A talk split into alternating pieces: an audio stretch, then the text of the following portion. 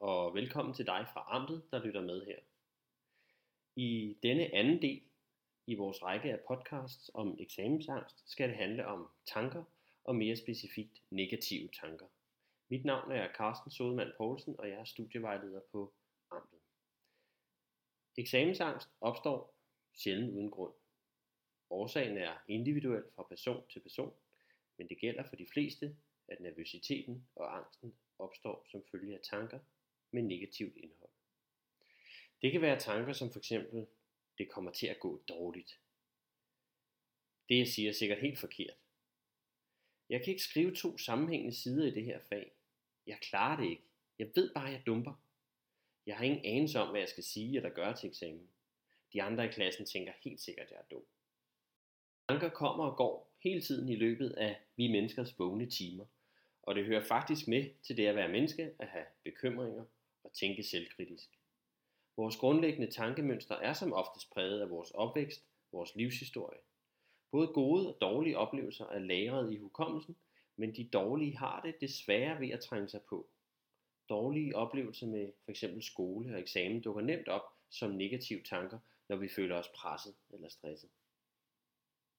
Hvis de negative oplevelser fylder meget, er der en tendens til, at vi udvikler et tankemønster, hvor de negative tanker opstår per automatik. Man taler derfor om negative automatiske tanker. Tankerne vil altså opstå, og det kan du ikke gøre så meget ved. Men, men det du derimod kan øve dig i, det er at give de negative tanker meget mindre opmærksomhed, og gøre dig selv bevidst om, at de tanker du tænker, ikke nødvendigvis bygger på virkeligheden, og ikke er endegyldige sandheder. Det kommer altså ikke nødvendigvis til at gå dårligt, men du tænker, at det kommer til at gå dårligt. Du klarer det, men du tænker, at du ikke kommer til at klare det. Det du siger er ikke nødvendigvis helt forkert, men du tænker, at det er helt forkert. Og så videre, og så videre.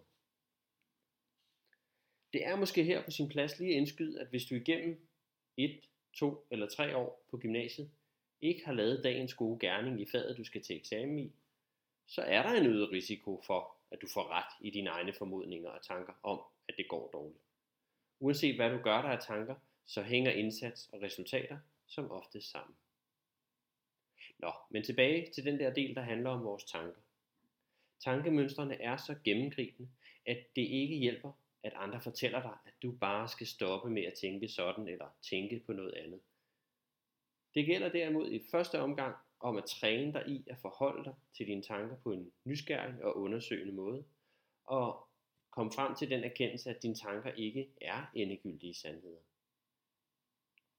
Hvis du i den proces finder ud af, at dine tanker ikke er selvunderstøttende eller realistiske, kan du træne dig selv i at udfordre tankerne, og i sidste ende formulere alternative tanker som en modvægt til de overdrevne, urealistiske tanker. Det er en proces, man kan kalde kognitiv omstrukturering. Kognition, det betyder tænkning, og øh, den store og vigtige udfordring, du har foran dig, handler om, at du skal i gang med at øve dig i at tænke anderledes om dig selv og din egen formåen. Du er meget mere end dine tanker, og du kan meget mere, end du selv tror.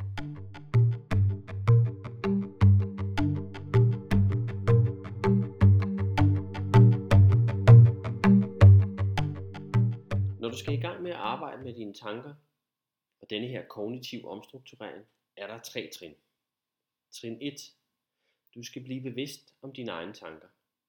En tanke kan fx være, jeg dumper garanteret matematik, og så er der vildt mange uddannelser, jeg ikke kan komme ind på. Trin 2. Du skal udfordre dine egne overdrevne negative tanker og tendensen til at overvurdere risikoen for katastrofale konsekvenser. For eksempel, selvom jeg har svært ved matematik, er det så ens betydende med, at jeg ligefrem dumper. Og selv hvis jeg dumper, er det så virkelig rigtigt, at der er vildt mange uddannelser, jeg ikke kan komme ind på. Kunne sandheden være, at der også er mange uddannelser, du godt kan komme ind på? Trin 3. Du skal forsøge at finde mere nuancerede og realistiske tanker, som understøtter din tillid til at klare situationen, og som ikke fører til angst. For eksempel, jeg kan faktisk godt regne nogle opgaver, vi har fået i matematik. Det kan godt være, at jeg har svært ved at føre beviserne i differentialregning, men jeg kan forberede mig godt hjemmefra, så jeg godt kan sige nogle ting til eksamen. Det er derfor ikke så sandsynligt, at jeg dumper. Det kan være rigtig svært at udfordre sine egne negative tanker, fordi de kan være så dominerende og automatiske. Derfor kan det også være svært at komme på alternative tanker, hvis du kun tænker på din egen situation. Et simpelt, men godt redskab i det tilfælde er at spørge dig selv, om du vil sige det samme til en god ven, som det du selv tænker. Vil du for eksempel sige sådan her til en ven, inden han eller hun var på vej ind til eksamen? Du, du dumper sikkert. Dine forældre bliver skuffet, hvis du ikke får topkarakter. Du bliver aldrig til noget, hvis du klarer dig dårligt. Ej vel, det tror jeg ikke, du vil sige til en god ven. Hvad vil du kunne sige i stedet for? Ofte er det nemmere at fremkalde nogle hjælpsomme og realistiske tanker, når du forestiller dig, at du fortæller dem videre til en anden end dig selv.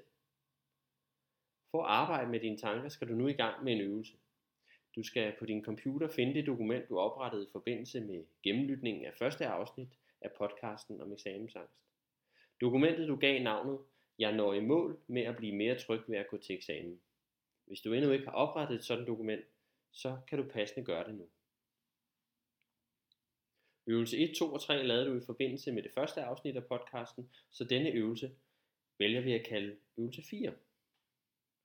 Øvelse 4. Start med at læse din egen besvarelse af øvelse 2. Det var den øvelse, hvor du skulle skrive om dine egne erfaringer med eksamen og hvad der bekymrer dig ved at gå til eksamen. Læs besvarelsen igennem og læg så mærke til, hvornår du giver udtryk for nogle negative tanker og negative forventninger til dig selv. Lav nu en liste med alle de udsagn, der er præget af negativ tænkning.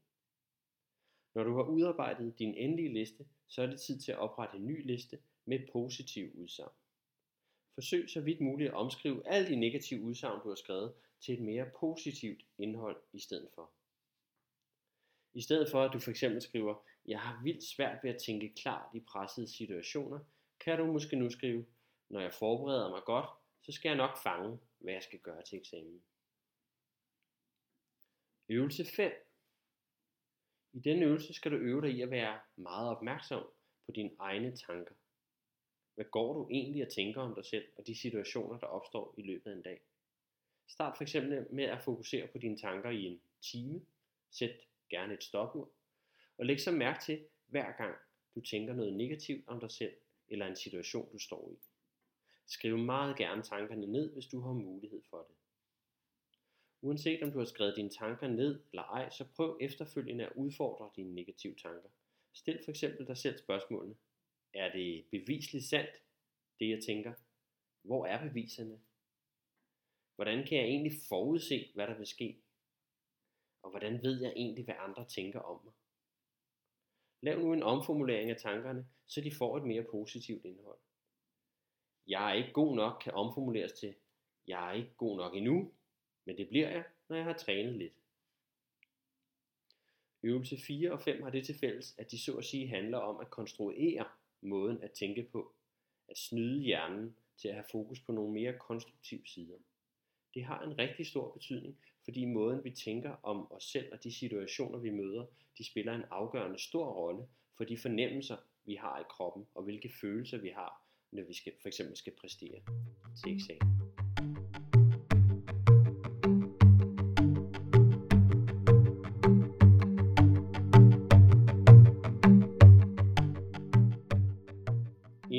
Kognitiv adfærdsteori taler man om den såkaldte kognitive diamant. Den kognitive diamant er et rigtig vigtigt udgangspunkt for dit arbejde med eksamensangst, og derfor vil jeg kort introducere modellen her. Diamanten handler dybest set om, hvordan tanker, krop, følelser og adfærd hænger sammen og påvirker hinanden. Et eksempel kan fx være, at du ved, at du snart skal til eksamen, og det bekymrer dig. Tankerne om eksamen får din krop til at reagere med svedige håndflader, hjertebanken og en lille smule trykken for brystet.